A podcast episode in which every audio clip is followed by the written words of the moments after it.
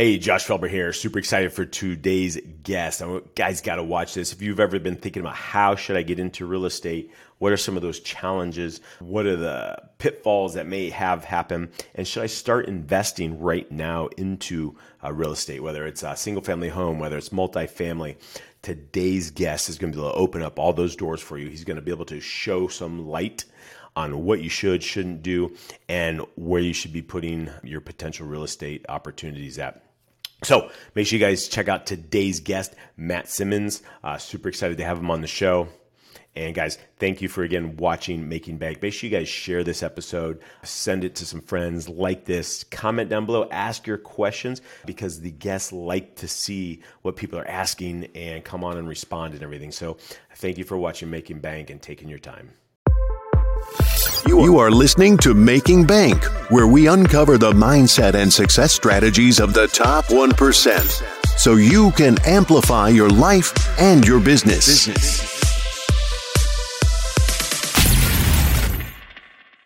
Welcome to Making Bank. I am Josh Felber, where we uncover the mindset and the success strategies of the top 1% so you can amplify your life and your business today. Super excited and honored for today's guest. Matt Simmons is a 20 year business veteran and a 16 year veteran in the real estate and investing. He has built multiple successful companies over the last 20 years, including three seven figure exits. And with over 200 million under management, and 470 million in total transactions since 2014, Matt has been seen as a forward-thinking business operator with a take no prisoners type of attitude. He's often called upon by business owners across the country and real estate leaders for his business ideas and strategies and sales training capabilities. So I'm super excited to welcome Matt Simmons to Making Bank today. Uh, I'm pumped to be here, man. Great introduction. You're making me sound way better than I actually am. awesome. Well, excited to have you on the show. Let's kind of dive in a little bit, and I guess what kind of got you started as an entrepreneur, or was it real estate first, or kind of like what made this all start to come together? Well, I mean, so the biggest thing that wanted started me as an entrepreneur is is I was a horrible student even in high school, and I barely made it out of high school alive. And I knew college wasn't my thing, to be honest. And so, you know, I just knew there had to be better options, to be honest. And I, I had zero desire to go back to school after I got out of high school. My story starts with me actually racing professional motocross and having a really bad injury when I was 20. Oh. I really didn't have much of an option but to come back to Pennsylvania. And my mentor basically brought me in as a partner in his motorcycle dealership group. So that was kind of my first foray into business because I knew it was either that or I go back to school. And I sure as heck wasn't going back to school. And and that was kind of, you know, that was my first, you know, toe dip into into being a business person, to be honest. Yeah, what was that um, kind of? You know, obviously you were prof- you know, you raced motorcycles professionally, and so that was kind of like your your dream, your passion, where you were going. and then what that. was kind of that mindset? yeah, shifting that mindset. Like, what did that look like? And well, so as any athlete knows, you know, you kind of have to have that same work ethic when it comes to getting to a certain level as as an athlete. And this and it was it's it's no different with motocross. I mean, you know, the the mindset and the the, the work ethic that I had to get to that level is kind of the same thing that it just needed to be kind of transitioned over into the business into the business sector, right? So for me, it was just about learning everything that I possibly could, educating myself, uh, having that work ethic, working those long hours, just like I did when I was training on the bike, to basically be, get an understanding of exactly how the business, you know, how business works, how the motorcycle industry from the retail side work, because that's what it was. It was a motorcycle dealership group, and just sure. kind of getting an understanding of, of, of things from the business side. So my mindset, it, it kind of stayed the same, to be honest. It was those long hours, those long days, you know, educating myself, doing the work that it took to get me to the level that I wanted to be at. And that's great because I mean you had that already that work ethic and those habits and everything already built in, you know, as being an athlete. And, you know, not just like, oh, whoa, me, I can't go do this so I'm just going to sit around. It's like, all right, I put this to use. I'm going after it, yep. whether I'm over here or, or whatever. Yep. What was that transition that kind of took you from in the in the motorcycle space to you know what you're doing now with real estate and everything. So we sold that we sold that business in 2006, pretty much right before the, the crash in 2007 2008. Um, and yep. I had, at that point I wasn't sure what I was going to do, so I just started buying up my own real estate for my own personal portfolio. I knew it was a good investment. My my wife and I at the time we owned our own house. I just knew it was a good place to put to park some money. And then the crash happened. And I was like, well, this is fantastic. I can get all these properties for 50 cents on the dollar. This is even better. Right. So, so I did. We kept buying, kept buying. I also at that point decided to start another company. And I did. And I, it was a digital marketing company. We were kind of one of the first digital marketing companies in the Pittsburgh area. And I grew that really, really quickly. And we were working with a lot of the same companies that I that I used to race for. So the motorcycle companies, the, the gear companies, all those sponsors that I used sure. to have were ones that we were working with. So that was kind of like at the very fr- you know beginning of the foray into smartphones and digital apps and all that kind of stuff. right. Which was great and we grew really really quickly. The my issue with that came in when I got the bright idea in 2010 when I turned 30 that I wanted to go out and do one more last professional race just to so just so I could say I did it in my 30s. That was a big mistake because I did it. I got my license back. I went out and qualified, but I broke my back and my pelvis in the first moto in ah. oh. 2011. So oh, I was laid up for a year and a half. I was in ICU for a week. I was on bed rest for three months. I was in a wheelchair for four months after that. Crutches, you know, you name it. It was this horrible recovery. And the only thing that got me through the well let me step back. So during all that the, the agency that i had built basically went bankrupt. I wasn't there to run it. Uh, i wasn't in the office right. every day. I thought i had things set up the way that they needed to be but clearly i did not right? Talk about sure. a massive learning lesson right? And a, and, a, and, a, and honestly a gut punch because you you know you think you have this this thing that can sustain without you and then you realize it cannot and so that business actually went on. We, we went out of business during my recovery. We went, we went bankrupt. Now, the only thing that was able to get me and my wife and my daughter now, who was two at the time, through all that was the real estate that I had invested in in the years prior. We were still getting paid every single month. We were still, you know, it was maintaining our lives to get through all that. And so when I came out on the other side, it was this kind of like, you know, big aha moment of why not just go all in on real estate because that's the only thing that's been consistent up to this point and has gotten us right. through everything. And so that's what we did. So that was when the company was the, this company currently that, that I have now was founded right at that time in 2014 and we just we've just built it over time. We've we've done we're on we're on fund 6 now. Um, your numbers that you talked about at the beginning, we've actually we're over 308 million in assets under management now. Wow. We've done over 550 million dollars in total transactions. And so we've just, you know, it's been this slow and steady process of just continuing to buy real estate and add it to the portfolio. That's awesome. What um kind of take back take a step back. You, obviously you said when you were laid up and you thought the business was going to run itself from your digital marketing agency what were those pieces that you're like oh man this is where it all broke down at yeah. and i don't want to have i'm not having that happen again so as i'm sure you you know and you can attest to any business owner or entrepreneur has a control problem right? We like to control everything for sure. right and so that was that, but that was my downfall. I I held I held mm. on to so much control that the people that I had in positions that I thought were there to manage and run the business and lead it really couldn't do that if I wasn't there. Gotcha. So that was the sure. ultimate downfall. I mean, they couldn't make the decisions. I was in the hospital. They weren't running the business. We were losing clients. Money stopped coming in. Bills weren't being paid. And it was just like this perfect storm of an implosion that, you know, happening. No, that makes sense, and it's it's you're right. It's that's the hardest thing sometimes is like you think you have your team set up, and then all of a sudden you go away on vacation for a week or right. something happens health wise, and you're like, well, why is everything dropping? It right. doesn't make any sense. Yep, exactly. And, and, so, and that's just because I, I wanted to hold on to con- control so much, and I I just wasn't willing to delegate and trust people to do what they knew how to do, but I just didn't give them the opportunity to do it. Now, with your real estate, um, obviously you started, it sounds like, with just buying single family and things like that. But now you guys have everything from multifamily, like some offices and things I was reading about. So we And, th- and our primary focus from from from the beginning when I started the company, separate from my personal portfolio, was multifamily. So we started off with smaller Okay. multifamily and ultimately grew into larger complexes, 50, 100, 150, 200 unit complexes.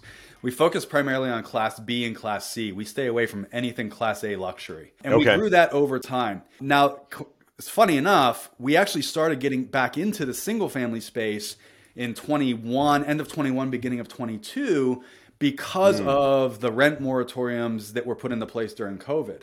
And Okay. I wanted to be able to have a risk hedge against those rent moratoriums being put into place.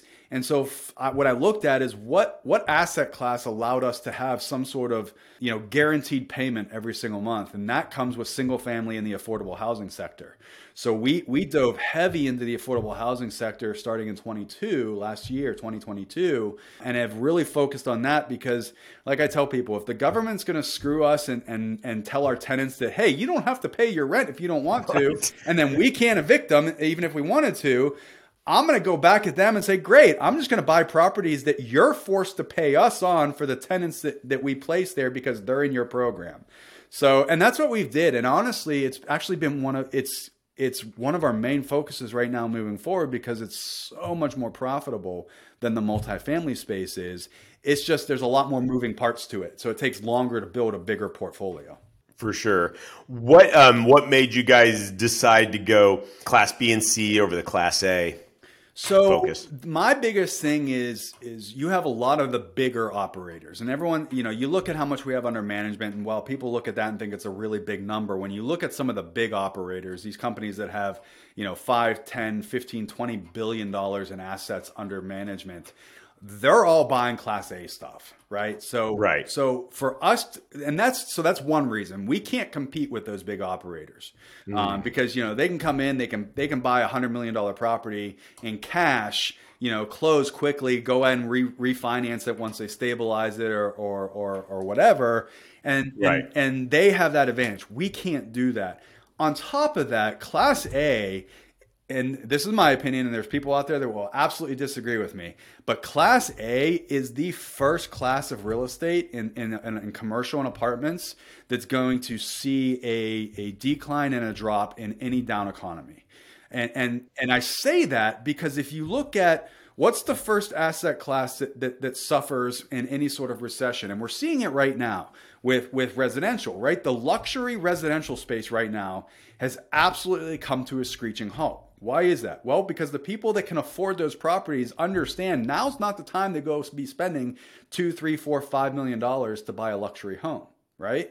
So that Right. that transitions over into uh, the, the the the rental space with Class A. The people that are paying four, five, six, ten grand a month for a three bedroom luxury condo or townhouse or apartment, they're looking at things and their leases coming up to, to renew, and they're like, well, yeah, I can't afford it, but I'm also spending a lot more money everywhere else because inflation's at eight, nine percent. Maybe I just reduce Right. maybe I just reduce my overhead a little bit. So they're going to go from that luxury class A maybe down to a lower class A or even a B plus property. And so you're going to see uh, vacancy rates increase in class A space. And so class B is kind of that, that bread and butter where your class A people are going to downgrade a little bit to that class B and you can upgrade a class C property and turn it into a class B property. And so for us, that's kind of why our focus is on that class B and class C space for those two reasons specifically versus that class A. No, that's interesting, and it's you know it's to hear your take on it and why you guys are doing that because, like you said, a lot of people, a lot of those companies are investing in the Class A or Yeah. like, hey, go after the Class A. That's that's where the focus is at and everything. So Well, and the biggest thing too with Class A is a lot of Class A, especially right now with with where interest rates are at and with where operators are trying to sell their properties at, they're not cash flowing from day one, and a lot of it's new construction mm. too. And the cash you can't cash flow on new construction a lot of the times Sure. because it takes time to stabilize that property. And for us, we we pay our investors from day one, so we need to be cash flowing from day one on every property we buy, so that we can pay them their returns. awesome. What um, what kind of process do you guys go through when you're evaluating a property? Uh, to figure out like, hey, this is the right one for us, Yep. or you know, we're kicking it to the curb. Yeah, it depends on which asset class. If we're talking about multifamily, obviously, it I guess yeah, multifamily. Yeah, it has to fit in with with with our buy box. I mean, we we primarily buy in the Sun Belt area, so North Carolina, South Carolina, Georgia, Florida, Texas, Tennessee. You know, those those states are kind of our our, our focus. And the numbers from from day one, they kind of have to they have to cash flow. We, we it needs to be a 50 unit or, or bigger property, preferably Class B or Class C plus. and we need to we need to be at a cap rate upon purchase somewhere right now with where interest rates are around yeah. six six to seven percent because agency rates right now are around six to seven percent. So mm-hmm. you know we're not going to go in and be you know have negative leverage and buy something with a four percent cap rate but paying six percent interest rates. And, and, unfortunately, that's what sellers are still wanting. I mean, some of these sellers are still trying to. Yeah. Sell. I had a deal come across my desk yesterday at a three point seven percent cap. I'm like, are you guys insane? like, tell this seller to come out of the clouds. He's four million dollars high. Like it's it's it's right. insane, you know. But that they still think it's 18 months ago, you know, where you could get three and a half yeah, right. interest rates, and it's like, man, you're going to be sitting for a while. So, yeah, I mean, the big thing is cap rate. Occupancy needs to be above, you know, 85 percent for us. Cap rate needs to be, like I said, between that six and seven percent, and 50 units or more in those locations for us. Okay, and there has to be value. And then, um, What's that in the value add? It has to be value add. Yeah, we have to be able to get that, you know, that that income up. We have to, you know, have something that's basically rented at under market average so that we can increase rent rates, you know, because we we we target we target a 16 to 18 percent cash on cash return for our for our investors, oh, wow. and uh, a target of 24 to 25 percent IRR. So properties, I mean, there's very few out there that fit, that will fit those criteria. So, but when they come across our desk, we we pounce on them. Yeah, no, that's awesome. Are you guys when you guys um, put your deals together? Are you guys then raising the money and going into paying cash for the deals? Are you guys bringing in out you know loan money? Things you know, I guess yeah, how do you guys structure all your? So we do it a couple different ways. We have a general fund, uh, multifamily fund that we just consistently raise money on, so that we have powder there ready to okay. pull the trigger when we need to. Um, but every property we buy, we'll, we'll utilize debt on. We have lenders that we work with that you know will typically come in with 20 to 25 percent you know so we're at 75 to 80 percent ltv and that way it gives us more buying power across the board versus going in and paying cash right off the bat and then sometimes we'll do a property specific raise too where some of our some of our investors and our and, and, people that are in our in our pipeline like to be able to know what their money's going into and pick and choose. So sometimes instead of putting a property in the general fund, we'll just do a specific raise on an actual property itself so people can choose to actually invest into that. But we're always raising money for every property we buy, um, but we're utilizing debt as well with with our lenders too. What uh, so somebody's looking to get into the multifamily space and, and things like that what's kind of what should they start to look for? What are the pitfalls and things like that that they need to watch out for? Well, so right now, to be honest, if you're looking to buy multifamily, you're insane because of what I was talking about earlier with with people, you know, sellers trying to sell at a, at, at, at a compressed cap rate and interest rates where they're at. There's just not a lot out there. Right. Unfortunately, you saw a lot of newcomers uh, to this industry over the last two to three years because rates were so mm. low and you know they could cash flow at a 4% cap rate at a 3.5% interest rate the problem is is those lo- and they bought with bridge loans right bridge debt the problem is is all those loans right. are resetting right now so my biggest what i tell people right now is is be very very picky and choosy about what you buy Make sure that your interest rate is lower than your cap rate so you're not negative leverage. And make sure that you, whatever you're buying right now with whatever loan program or debt you're using, does not have a prepayment penalty on it within the next two to three years mm-hmm. because rates are going to be lower than in next next two to three years than where they're at now, and you're going to want to be able to go in and refi out of that refi out of that property at a lower rate. The other thing that I tell people is is don't be looking at a four unit, six unit, eight unit, ten unit property. Look at at least twenty units because that's what's gonna that's what's gonna cash flow for you and allow you to make profit on it and raise the value enough that you can go in and, and refi out of that eventually and, and put and put profits in your pocket.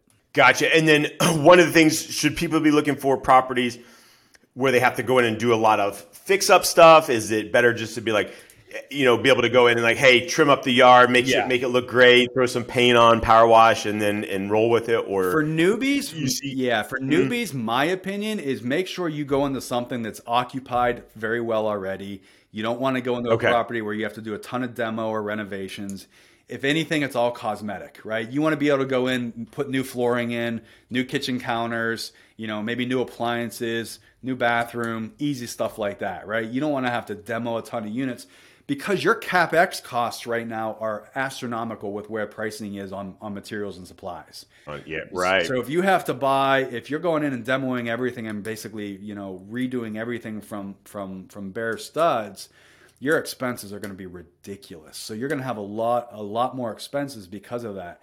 And it's harder to get cash flowing at that point. I mean, any any because it's a longer process right? I mean, you're, sure. you're 12 to 18 months out before you're actually cash flowing because you have basically a property that needs to be completely renovated or gutted. Whereas if you're buying something that has some value add to it, but it's occupied, even if it's only 80% occupancy or 75% occupancy, you have money coming in every month. You you you you put tenants in, you know, you you upgrade or update the units that are empty. You put tenants in those, and as the leases expire on the other pro, on the other units, you can then renovate and update those units. You know, the lipstick renovation stuff, the lipstick updates. Um, yep. Get those up to market average, put new tenants in there, and now you have a stabilized property. So you definitely want to be buying a newcomer. Definitely wants to be buying something that's going to be an easy upgrade for them versus you know a big heavy rehab. And then once um you got your property, you're able to acquire it and everything. And then what's kind of that time frame you're looking at to be able to go refi and then you know pull out some cash um, are you looking somewhere as well to um, like, hey, once I update some things or make it look fresh, um, be able to raise the rent a couple hundred bucks, you know, a month. Yeah. So uh, for us, our ideal is to be able to once we close on that property within the first 12 to 18 months, have all those renovations and updates done, have you know new tenants in those in those units at market average, so that that way the valuation has been increased in that in that timeline. And then typically we target 24 months to 36 months to go in and do that refi once we've been able to fully stabilize that property. Gotcha. And then are you guys, uh, your guys are pulling cash out for your investors and you, but also holding the property, or are you just going to go ahead and do you guys exit out? No, we hold that property. So we'll refi. What our our kind of mo, our target is, is refi between years two and three once we stabilize that property raise the value through the renovations and, and rent increases go in do that refi pull out that additional equity at that point then we return that equity back to our investors so that we try to return 100% of their initial investment to them within that two to three year timeline and at that point, we continue to hold that property. We're cash flowing on that property for typically five to seven years until we kind of hit that target appreciation mark, that valuation appreciation mark that we that we target ahead of time. And once we kind of hit that point, we'll then we'll then liquidate that property uh, and move on to the next. Awesome. What uh, so that's kind of like you know, if somebody's acquiring a property. What if somebody's like, man, I don't want to deal with all that kind of stuff, and you know they just want to in, in, in invest money in, so they're kind of they're part of a deal. Like, what does that process look like, and kind of what how should they be thinking in that? So that's that's exactly what we do, right? So that's that's exactly what Simm Capital okay. is. We're, we're a private equity, you know, syndication group where people can invest with us. They're investing in the real estate, but they don't have to worry about finding the property, underwriting the property, finding the debt on the property, raising the money for the down payment on the property, managing the updates and the renovations on the property, managing the tenants on the property but and with us because we are a limited partner type we're a gplp type of structure their investment is an actual ownership into the brick and mortar right? So they also get the tax benefits mm. too so it's real simple. Tax someone wants yeah. to invest in the real estate they can come in invest with us the minimum is 50000 our multifamily pays a, uh, a 9% preferred dividend which they start making basically within the first 30 to 45 days of investing with us and and from that point on, they're into the deal with us. They're getting a check every single month. We distribute every single month. We we we distribute um, uh, when we do the refi. We distribute the uh, their initial investment back to them as well as any portion of the profits that are left over as well at that time. And then they continue to get their distribution every single month until we liquidate that property. So for them, for an investor that wants to invest in real estate, it's a great way to invest in the real estate without actually having to be hands on and doing it yourself and you still get the depreciation tax benefits of owning real estate too. No, that's awesome. That's a whole other piece. Like what? Um, so somebody that doesn't know, like what is those tax benefits, and how can that dramatically affect affect your, you know, t- what taxes you owe at the end of the year? Yeah. So I'll try to break it down as simply as I possibly can. Um, and, and, this is not financial advice, anybody. No, this is yes, just I'm not a financial experience. Advisor. Uh, consult your own financial advisor or tax attorney, right? Uh, at your own at your own risk. I guess. Uh, no. So with the way that we're structured, so let's compare us to what m- most people think um, on Wall Street, like with a REIT, right? A real estate investment trust, right? We're not a REIT. With a REIT, you're basically buying shares of the company that owns the real estate right? So you don't get any sort of tax benefits of owning real estate. Now, most people understand that owning real estate, you get some tax benefits, right? You can depreciate the property over 27 and a half years. And then obviously any sort of updates that you're spent, that you have to do to the property or expenses, new furnace, new hot water tank, new roof, whatever it is, you also can write off those expenses as well. And, and, and those you can actually accelerate and write off well, in 23 now, up to 80% of those expenses all in year in this year. Right. Yeah. And so what that allows you to do is that allows you to write those those those those expenses, which show as a loss, off against your income.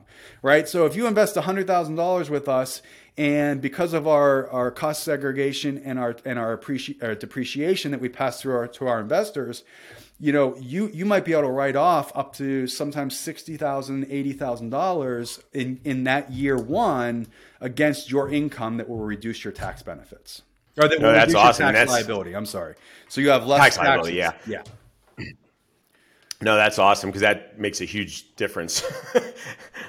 Look, real estate is one the of the thresholds and everything else. It is, and you know, real estate is one of the the few industries that can like you know and, and i hate to i don't want to say this and, and, and flag an audit for some reason by someone out there but we make a ton of money or i make a ton of money but my tax liability is very very small because of the real estate that we own. You know and no awesome. Well we got a couple minutes left. What's something you're like hey josh i really want to make sure i share this with everybody or that you were gonna you're gonna get for, out from me today? But um, what's one, one or two last things you want to leave people with before we wrap up Oh man, now you're putting me on the spot with something I haven't thought about. Uh, we talked about a lot. I'll be honest. I mean, for me, it's it's it, it's really just about educating about real estate investing. Most people think that real estate investing takes a lot of money and, and a lot of time as well. And and the, what we have done is eliminated both of those both of those things for people that actually want to get started in the real estate investing. Like I said, our minimum investment is 50 grand. You're going to earn 9% right off the bat on your money through our preferred dividend, which is at least you're going to beat inflation with that. You know, and it allows people to start investing into real estate without actually having to go out and do it all themselves. So there's my biggest thing and, and, and what I try to educate people on is is in if you take away one thing, know that you can actually start buying and investing in real estate much much easier with less out of pocket than you actually thought. Awesome. And where can people get more info on you or connect with you or your company, that yeah. kind of thing? So you can go right to Simm, our website, simmcapital.com, S-I-M-M capital.com. You can find me on Instagram as well, Real Matt Simmons on Instagram, although I'm not totally active on there uh, a lot. I'll be 100% honest. But uh, yeah, you can find, find, find me on both spots. And, you know, I also encourage people to reach out to me. I love, I love talking to people that want to start getting investing into real estate or just have business questions in general. I do respond to all DMs on Instagram. You can always find my email right on the website too. So I love interacting with people uh, on a day to day basis and helping out. Awesome. Guys, I hope you guys were really listening to what Matt was talking about. Dove into a ton of awesome content on real estate uh, to potentially help you and or if you're just looking to park some cash somewhere and uh, get a great return and things like that uh, let's go back watch this again listen to it take those notes and then take some action you know implement what matt's talked about today uh, whether you're buying your own properties or just looking to put uh, invest some money um, and Matt, thank you again for coming on Making Bank. Appreciate your time and uh, honored to have you on the show. Thanks for having me, man. I appreciate it very much. I am Josh Felber. You are watching Making Bank. Get out and be extraordinary. Thank you for listening to Making Bank. If you have enjoyed this episode, please leave a review, and sharing is caring. Follow Josh Felber on Facebook, YouTube, and Instagram for more. You can also listen to Making Bank on Amazon Alexa, Spotify, iHeartRadio, and watch on Apple TV Success Thinkers Network, Amazon Fire, and YouTube.